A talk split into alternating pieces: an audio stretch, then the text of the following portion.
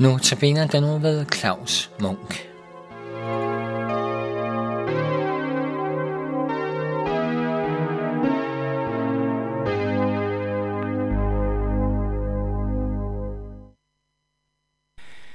I denne uges Notabene Andagtre ønsker jeg at komme ind på nogle af de steder i Bibelen, som har været mig til særlig hjælp i en svær tid.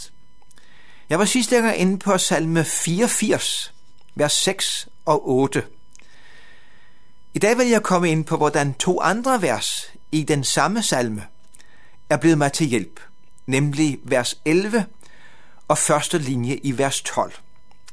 Der står sådan her: En dag i dine forgårde er bedre end 1000, jeg selv har valgt.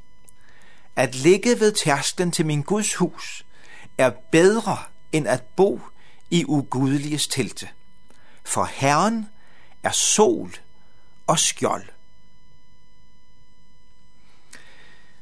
Hvor er det sandt, hvad forfatterne af denne salme begynder med at sige?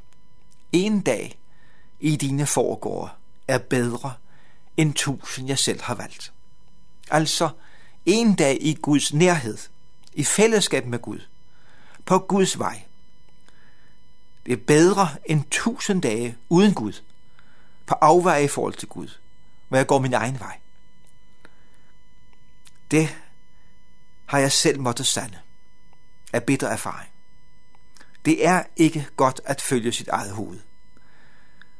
Det mener vi ganske vist ofte. Det gælder om, at min vilje sker, tænker vi. Det er bedst, at mine planer lykkes. Men det er ikke sandt. Jeg har i hvert fald måttet se i øjnene, at det går galt, hvis jeg får min vilje i livets store spørgsmål. Ja, det er skæbnesvangert. Jeg går fortabt på den vej. For jeg vil mig selv, også i Guds forholdet. Og jeg tager fejl. Går fejl af vejen. Derfor er det blevet vigtigt for mig at bede en bestemt bøn i Fadervor med særlig vægt. Det drejer sig om den tredje bøn i Fadervor: ske din vilje. For hvis bare Guds vilje sker, så bliver alting godt. For han vil det bedste for mig. Han vil evigt liv i glæde og jubel. Og han har jo det store overblik, i modsætning til mig. Men det kan jo godt ske, at Guds vilje indebærer svære dage, modgang, sygdom og trængsler, sådan som mange jo oplever det i dag, også mange kristne. Men det er alligevel bedst at være i Guds vilje. Det formulerer salmisterne på en meget malerisk måde. Vi læste det i vers 11, sidste del. At ligge ved tærsklen til min Guds hus er bedre end at bo i ugudeliges telte. At ligge på en tærskel er bestemt ikke rart, det ved vi. Men det er alligevel meget bedre, når det er tærsklen til Guds rige, siger salmisterne her. Hvor jeg er i Guds nærhed, er hos Gud. Det er meget bedre, end at nyde komfort og høj levestandard i ugudeliges telte på afstand af Gud. Hvorfor er det sådan? Jo, det svarer så første linje i vers 12 på, hvor vi læste: For Herren er sol og skjold. Specielt dette med, at Herren er skjold, er blevet ekstra stort for mig. Allerede til Abraham lød det i sin tid fra Gud selv: Frygt ikke, Abraham, jeg er dit skjold. Din løn skal blive meget stor. Tænk, hvilket budskab fra Gud til Abraham. Og sådan præsenterer Herren sig, og omtales han mange steder i Bibelen, at han er skjold. Hvad ligger der i det? At Herren er mit skjold, og også vil være dit skjold, kære lytter.